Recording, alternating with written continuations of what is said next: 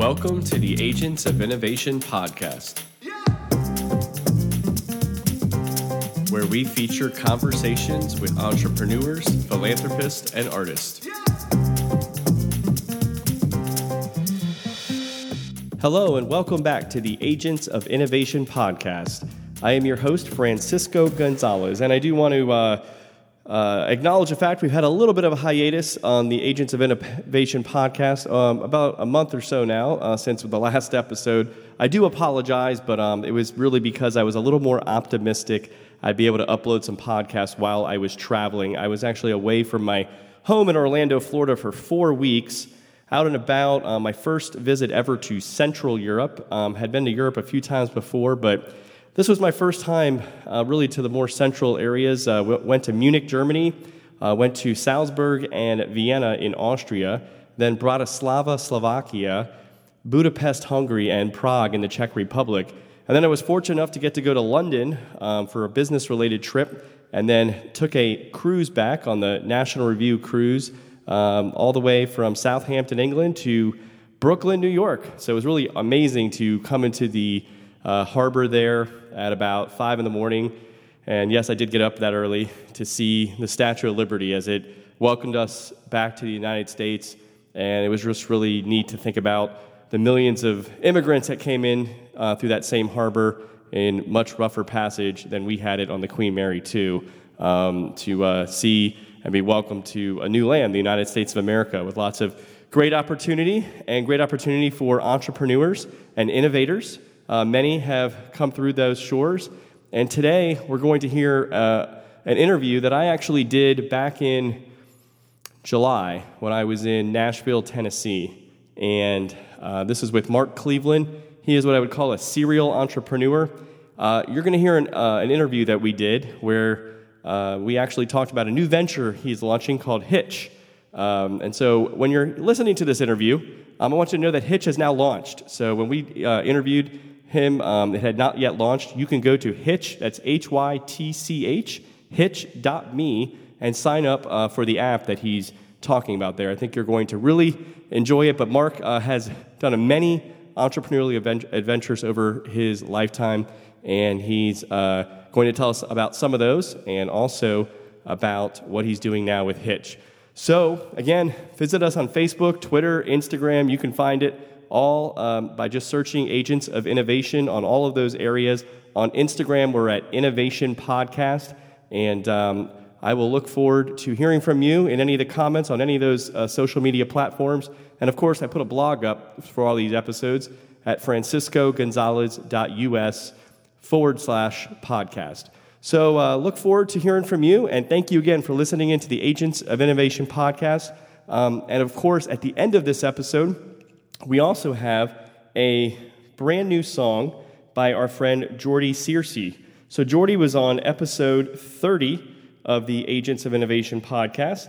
And now, uh, on episode 31, we're going to listen to his new single, which you can check out um, on iTunes and, st- and, and, all the places where you can find Jordy Searcy. Um, but uh, we'll hear a new song from him. And thank you again for listening to the Agents of Innovation podcast.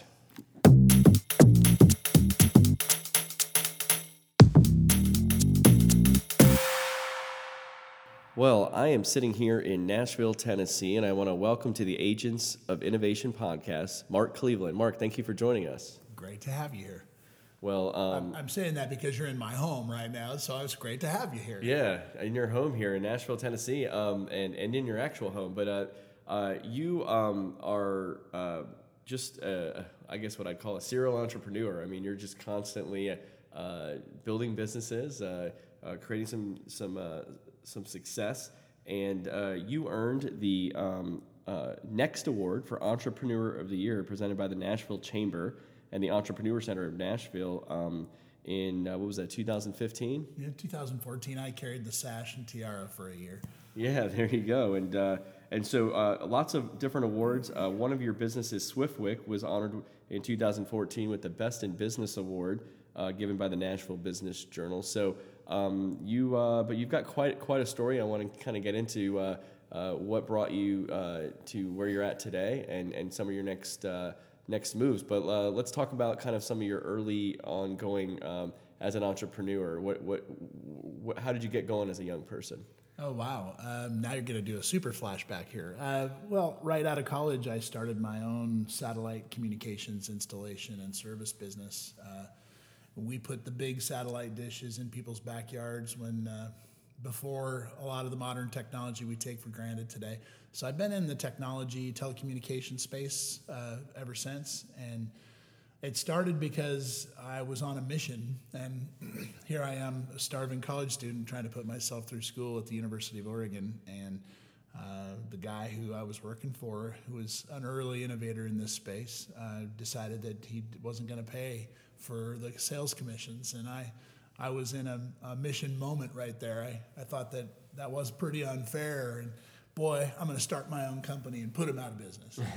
and of course, we know that uh, he, they, they put themselves out of business. But uh, I got very motivated to borrowed $1,500 from my girlfriend and bought a satellite system and sold it and bought another one and sold it. About eight years later, I had started a software development company at that same window of time uh, to take care of the of the tracking and systems needs of, of my business, and I sold them both, and I went on to my next mission. And when you built those businesses, uh, were you still out in Oregon? Yeah, absolutely. In the Pacific Northwest, uh, it's a great place to live and grow up.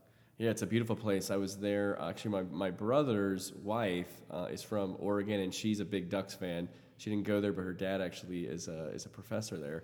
Um, and uh, but anyway, we were out there. They got married in Oregon, uh, uh, just just about 45 minutes uh, to the uh, east of Eugene, and a beautiful area. Beautiful area. Sure, the sisters are up in the up in the high desert.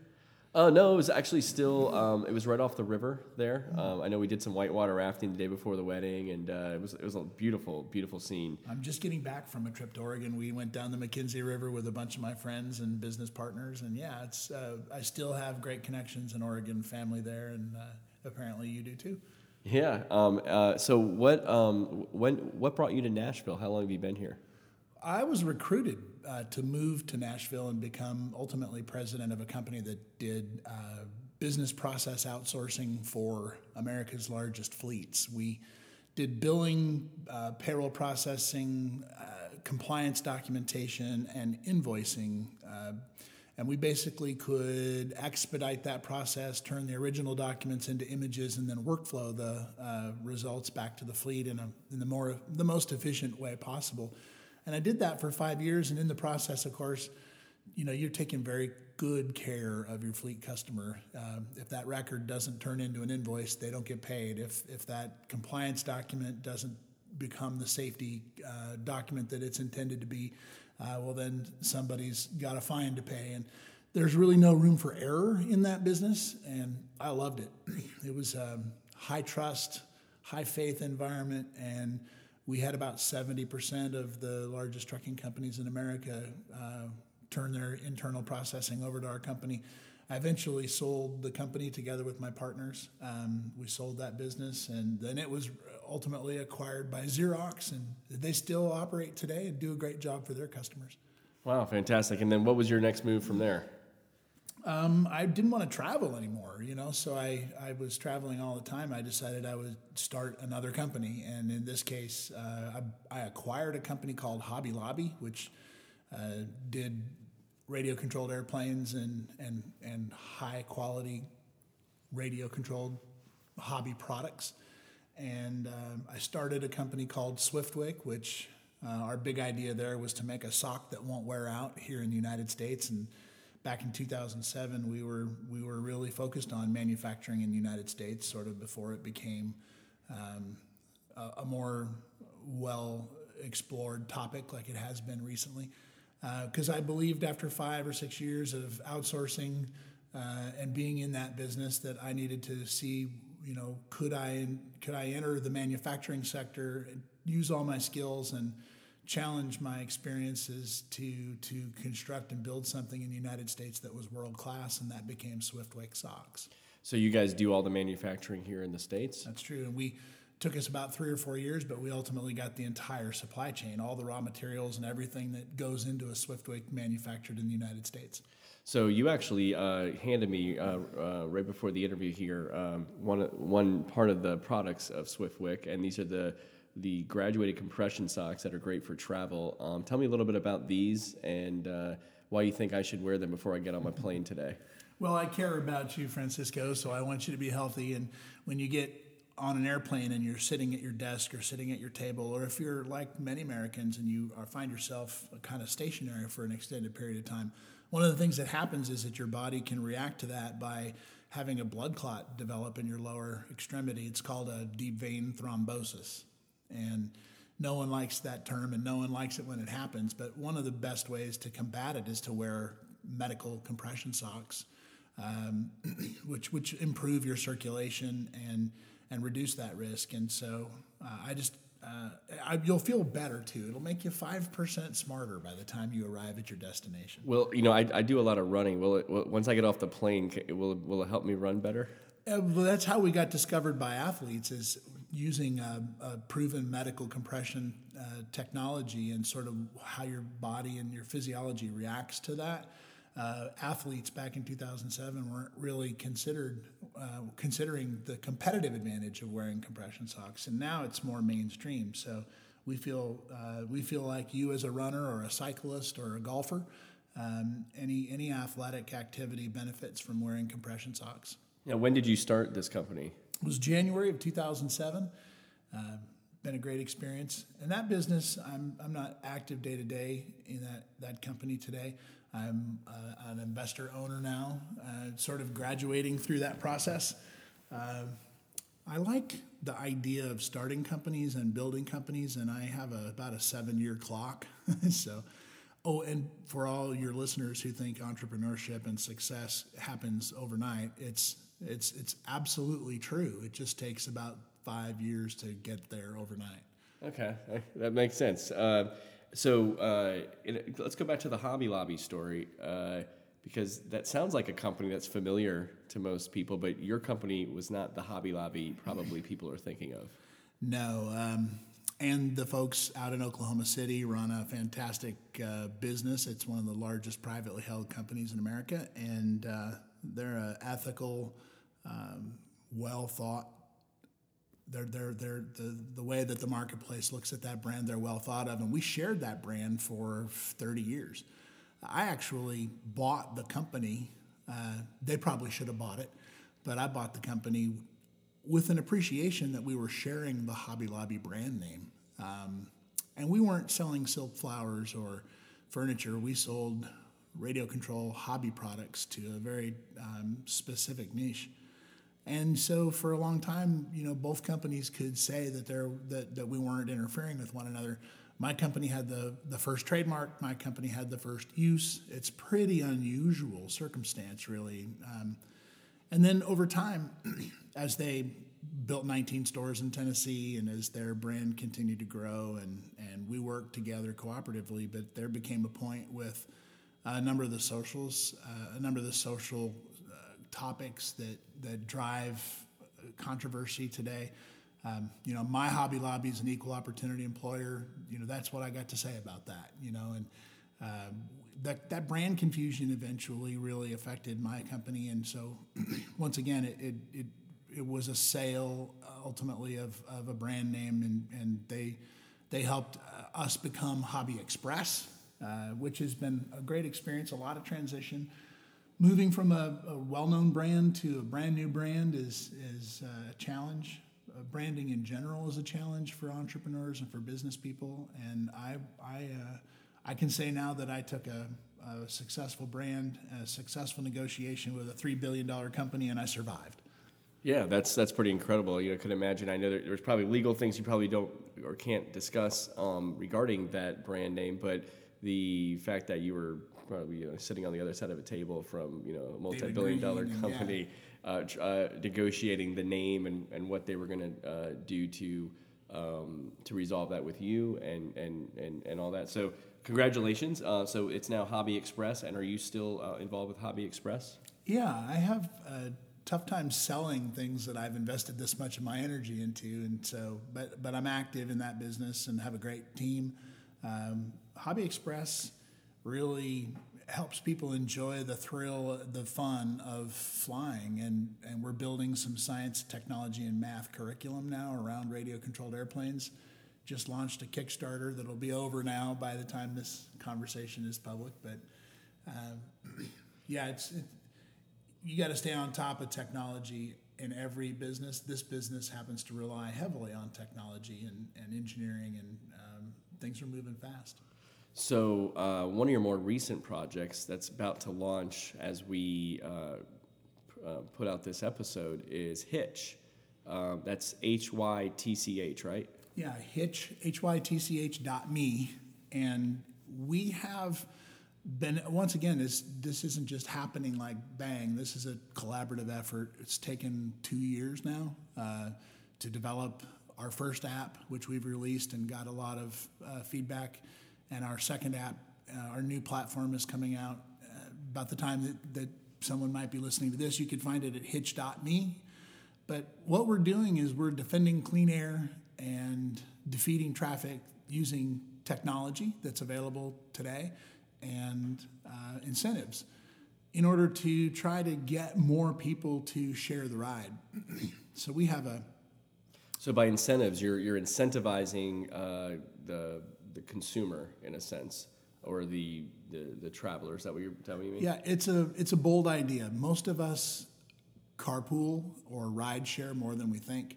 Uh, a, an Uber or a Lyft is a ride share. Going in the bus is a way to relieve traffic congestion. Uh, sharing rides, uh, parking rides, all these things that, that we can choose to do on occasion every single day or when it's convenient for us.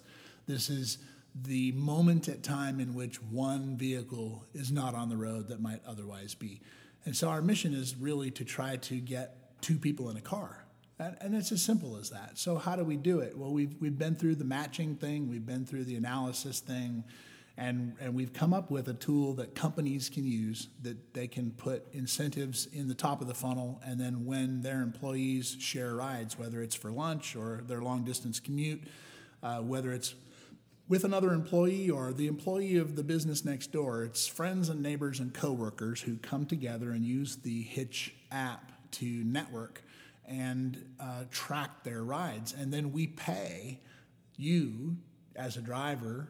Let's let's just use a number because the number will vary based on participation of a company or a community or a state. But our first our first customer is paying a nickel a mile to all their employees who share rides or who give rides to uh, one another.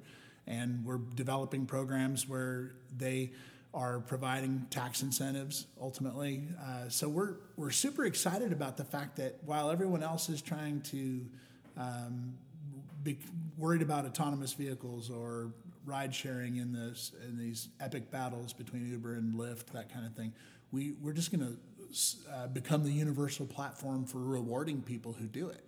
And and here's the secret: the secret sauce is this. Um, every time you and I are in a car and we're we're not driving your car and my car, um, we can measure that's approximately 411 grams of carbon and other nitrous oxides and, and emissions that don't happen because you and I shared a ride.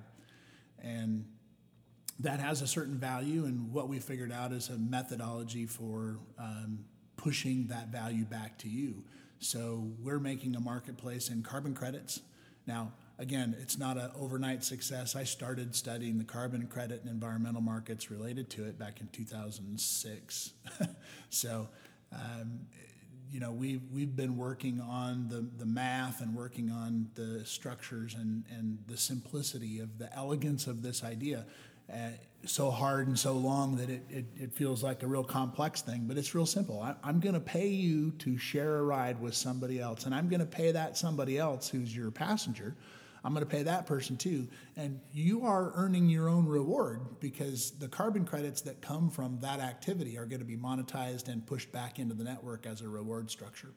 So let me ask you: uh, Will you will this work with like rideshare companies like Uber and Lyft, for example? Like, do, do can you tell that I'm sharing a ride with someone there, or, or, how? Well, you know, if you download Hytch, you're a member of Hytch, and you get paid for what you do. And if you happen to be with an Uber driver and they have Hytch on their phone as well, then the Uber driver gets paid by Uber, and the Uber driver gets paid by Hytch, and uh, so does the passenger in this case, which is revolutionary. So, the, yeah, so the Uber driver could be my carpool buddy. You bet. Okay. Why not? I mean, every ultimately every every shared ride can be tracked, can be monetized, and can the value can be pushed back to the people who are taking the time and energy to share a ride. Um, so basically, Hytch is, is just is connecting to different people that want to share a ride, maybe going in the same direction or something like that. Yeah, we've got uh, other apps out there who are organizing uh, mom and, and parent carpools, for example, um, who are going to be who are using our API so that they can offer a reward system to their customers. Uh, ultimately, if if Uber and Lyft listen to this podcast and decide they want us to, to be their partner, we I can tell you, sir, we have already built the API for that. um, but yeah, it's exciting because we're not going to compete with anybody providing transportation services. We're simply going to be the environmental platform where uh, everyone gets rewarded.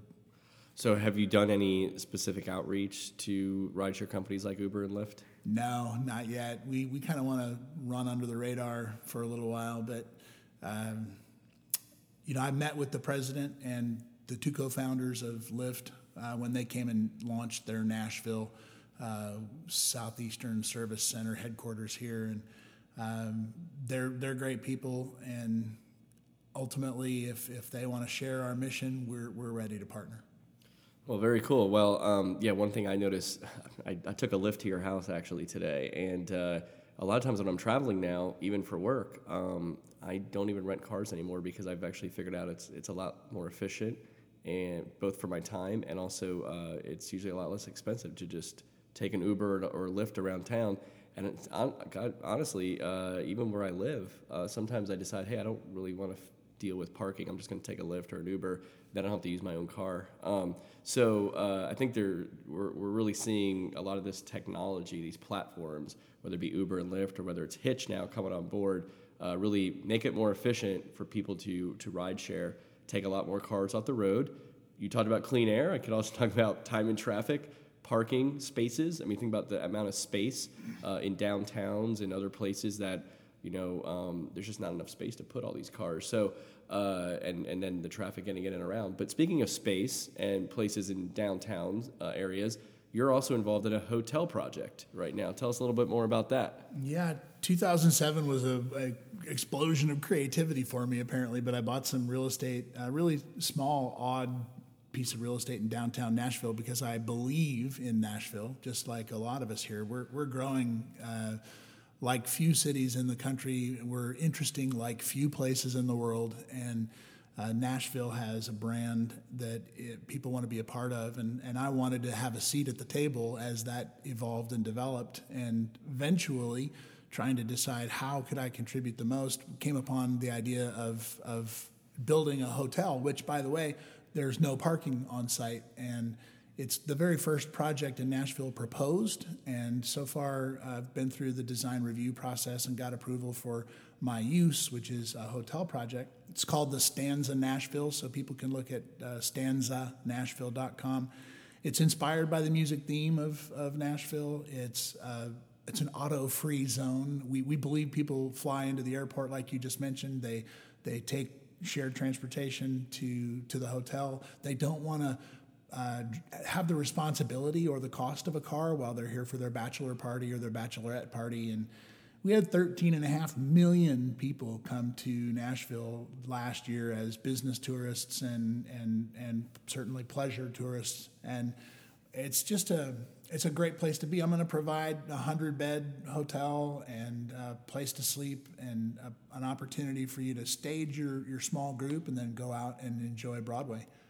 Great. So yeah, what was um, I mean? So so first of all, you mentioned you bought this real estate in 2007. Um, doesn't seem like a smart time to buy, or was it? yeah, well, you never know until you look back at it whether it was smart or not. But it, it's, it's turned out to be a good idea. Yeah, well, now Nashville's. Uh, it seems like Nashville's booming. You mentioned 13.5 million tourists last year. Uh, a lot of people seem to be moving here. Uh, it's growing exponentially.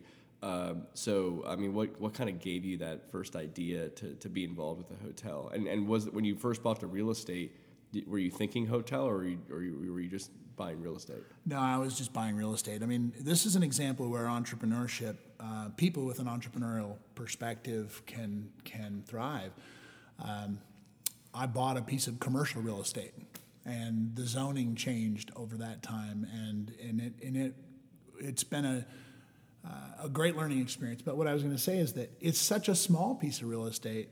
I can go 12 stories under the current zoning, and uh, it's 5,000 square foot pad, so it's like a little needle in downtown. Uh, it's going to be a very exciting p- uh, piece of architecture. And this 5,000 square foot space has 11 rooms around the rim and an open uh, common area in the center together with a open common kitchen and staging and catering and prep space. So uh, each floor is going to be leased or, or obviously, you know, consumed by a group of between eight and up to 13 people. So the idea is sort of a cross between Animal House, hostel, and uh, destination party place. Um, and we're going to have a lot of fun with it. So people um, uh, kind of have to come in as groups for this? To you'll like be, you'll to, be able to, yeah you'll be able to rent one one room like a traditional hotel but it's going to be marketed and and I think that the the demand for hotel space is crazy in Nashville. I'm not trying to compete with destination meeting based uh, hotel spaces. I'm trying to provide the lowest cost group experience within walking distance of downtown Nashville and so this is back to that point I was trying to make earlier about constraints. Sometimes the constraints of what you're looking at are what drive your thinking process into, well, what can I do that's 12 stories tall? I can't park a single car on the property because I consume the entire property by building something on it. Mm-hmm. And what is it? It's a destination. It can't be apartments very easily because people generally need their, their other asset they own, which might be a car.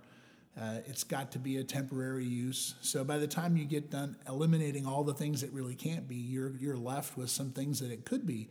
And that required, over this last two years of development, that required a lot of outside the box thinking because uh, a, certain, a certain listener out there today is saying to you right now, they're saying, You're going to pay somebody to share a ride? Really? That's ridiculous.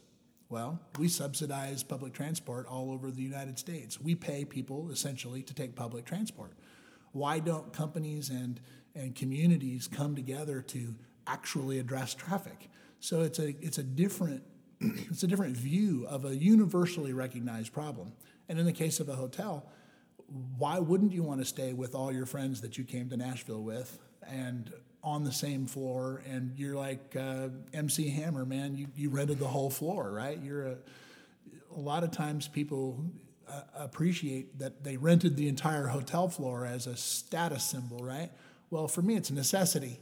And it's also a simplified way to take costs out of the hotel structure. So I'm going to develop a brand here in Nashville based around Stanza, which is a, a line of poetry, it's a line of music and uh, we've got a 12-story hotel, which there's 12 there's 12 notes in the music uh, universe. I mean, it's really uh, it's come together very nicely as a brand, and wherever you see uh, music as the base of of another community's culture, maybe it's Memphis or New Orleans or Austin, you'll see a stanza hotel, and it's going to be uh, an interesting experience because we can take impossibly small properties, throw away the assumption that you need to have a car in order to go to a hotel. Just throw it away. As soon as you throw it away, I save 25 or 30% of the cost of construction in order to provide a parking spot for a car that, in fact, you don't need. So I can pass that savings on to the consumer. And there's no hotel anywhere in Nashville that's, that's going after this style of marketplace. So uh, I think I'm going to be a net contributor to uh, the the housing and the entertainment and the tourist experience here in Nashville. Great, you're doing that, and, and you and you seem to have found a, a niche, like you said, in, to do that, and, and also working within the constraints that were were given to you. So uh, that's pretty neat. Uh, when do you plan to open this hotel? Uh, we're looking at a construction start date of uh, end of this year, beginning of next, and I'm still in the final design phases, uh, which don't seem to ever end. Um, but this is a this is a experience, and we're trying to redefine what a hotel experience should be using technology. uh, part of this development project with Hytch is is making sure that I've exercised all my creativity in the technology side. There's going to be an app for getting into the hotel, and it's going to control access, and it's going to be um, the way that you reserve your space. And um, I'm going to try to do this without using any of the infrastructure of the major hotel brands in the world because I'm thinking that this disintermediation that we see in every marketplace is happening in the hotel space. Great example is Airbnb and other forms of share economy uh, that, that, that any entrepreneur and most every citizen can experience today. So I, I, don't think I'm really swimming upstream as much as it might sound, um, but it is it's a exercise in creativity and uh, those things take time. I, and since I own the land, I'm not in any screaming hurry, so I, I want to get it right. Yeah, well, good. Uh, well, we'll look forward to, to seeing that, and maybe I'll come back here to Nashville and stay at the stanza with, with eight or ten of my closest friends, so or some new friends. Who knows? Um, so anyway, uh, uh, you just you know you kind of outlined a lot of different uh, projects you've you've worked on over the years, businesses you started, um, different just wide ranging experiences, and, and it's and it's hard to put that all in in one episode of a podcast. Um, and so I hope people will follow your work. I know your website is markacleveland.com. They can read more about you there. But before we get going, Mark, I, I just wanted to ask you um, what, as you as you think about so far where you're at in life and all the different uh, entrepreneurial experiences that you've had, um, what has kind of been your uh, what, what, are some of the uh, connections you've made uh, in, terms of the, the entrepreneurial experience that, uh, that, that kind of you're now employing in in your current and future endeavors, but also what has kind of been like your philosophy as as you've uh, approached different uh, sort of your entrepreneurial experience. Well, that's a complex question, and I don't know there's a simple answer to that either. But um, I guess some of the core takeaways for me so far are that relationships are lifetime assets, and uh, you've got to give and it's a karmic experience or a pay it forward experience, but you've got to help the next generation, the student, the entrepreneur that's trying to get a footing, and uh, try to try to create a part of the ecosystem that you're involved in.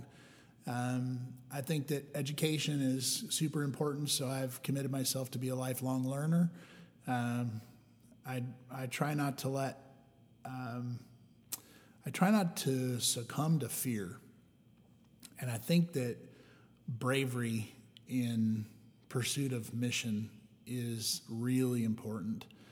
It's really easy for people to talk you out of a line of thinking because they have a safer perspective or they represent the the the bulk of the thinking and there's a reason that we just all drive our cars until uh, there's no clean air left you know, there's a reason an iceberg broke off last week, the size of a small state, and people are just ignoring the fact that that happened. Uh, we are kind of walking around as a society in a daze, and some people, entrepreneurs, political leaders, um, people of faith, have to stand up and decide to change their behavior, whether it's offering a ride as often as you can or not using a car and I'm not anti car, I, I am anti one person in a car, right? As much as possible, I think we need to be conserving our resources and respecting our environment. So, you, I don't, I don't think you can be an entrepreneur and just be all about consumption. You have to be about producing um, higher quality things. We should be consuming higher quality things and fewer of them when it comes to things, and we should be paying closer attention to our environment and the decisions we make every day, whether we're leaving the lights on or letting the water run too long in the in the lawn, or it, it just doesn't matter. There's so many different examples of how we have to husband our resources. And I think when you have that attitude, you can build a company based on efficiencies, and you can build a culture in your company based on some values that that you have to evangelize, and I think we all share. And I, you know, I feel like I made this sort of a long answer, but ultimately sticking with your mission and being brave uh, to be different and uh, following following the uh, the motivation that you that, that really inspired you in the first place. Uh, that's important for an entrepreneur to hold on to, and we entrepreneurs have to encourage each other uh, and come together as a culture and a community to just keep on thinking outside the box and doing things differently. Well, that was a fantastic answer, and uh, one of the things that you kind of alluded to there, you know, you do you ever think when in any of these entrepreneurial ventures you've had, including some of the current ones, or do people? You said you know some people try to kind of push you more towards maybe the safe thing to do, not the brave thing to do. Um, that maybe somebody says that's a crazy idea, Mark. Like that's not going to work, or you know, I mean, who would have thought Airbnb or Uber, these types of things that we now think about? Uh, you know, the ultimate example, Steve Jobs and the iPhone, right? Just kind of changed everything. But what kind of things, uh, you know, in that space that people kind of might have said to you, this is kind of crazy, and like how have you, how have you, if, if that's if that's happened, you know, how have you kind of reacted, and how would you uh, suggest others who are looking at their own ventures uh, how they how they could respond to something like that? Well, I think listening to your customer is probably the most important skill you got to have. It's probably the same listening to your husband or listening to your wife. Uh, listening to your customer uh, customers don't always know what they want until they see it. So you can't let them define what you're not going to do or define what you are going to do. You just have to listen. And then with your advisors and the people that you whose whose opinions you uh, respect, you got to let them say that's a stupid idea, that's crazy, and then you got to ask why, and then you know you got to they'll they'll sort through their own preconceived notions and their own fears if, if you're having a quality conversation and they will either prove to you that you you are crazy and you need to pivot or they will be a part of that fabric of feedback that you get to bring into your decision making process. I mean investors want to know that you're sound and you can make a decision and they want to know that you'll stick with that decision and you won't just pivot pivot pivot you know they also don't want you to take their investment and their confidence and run it into the wall when you had ideas and insight that suggested that you shouldn't. So, listening for the right advice and um, being open to people's ideas that are contrary to yours are really, really important to arriving at the elegant, simple solution that everybody thinks, wow, that just happened overnight. But no, it didn't. It happened over a lifetime of communicating and listening and, and adjusting.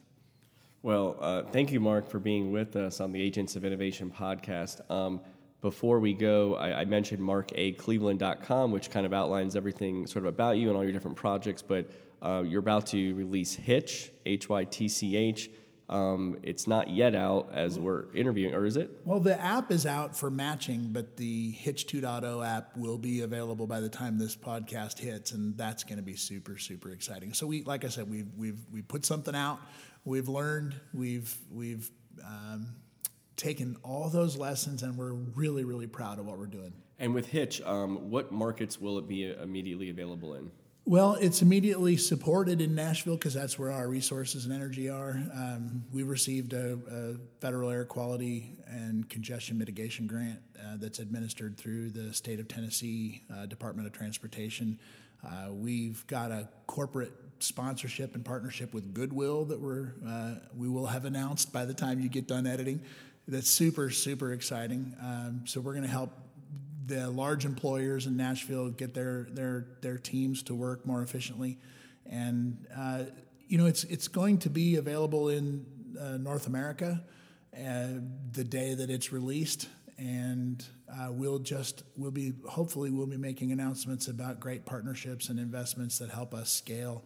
It's a big idea that deserves to be successful. Well, it sounds like you've been full of a lot of big ideas that have been successful over the years. So we're looking forward to seeing uh, the prospects for Hytch, and maybe in a few years come back and stay in a nice uh, Stanza hotel here in Nashville. But thank you, Mark. I appreciate you being on the uh, Agents of Innovation podcast. I appreciate you thinking about innovation, inspiration, and what comes next. Great. Thanks so much.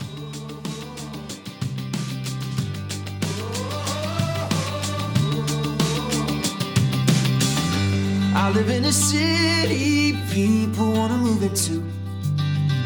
I do all the things that people say they wanna do. But when the songs that we write don't shake the college student loans, everybody in town wants to move back home. Dark in the city Dark, dark in the city, yeah, but there's a light on the inside. Light on Dark in the city, dark, dark in the city, there's a little light on the inside. Light on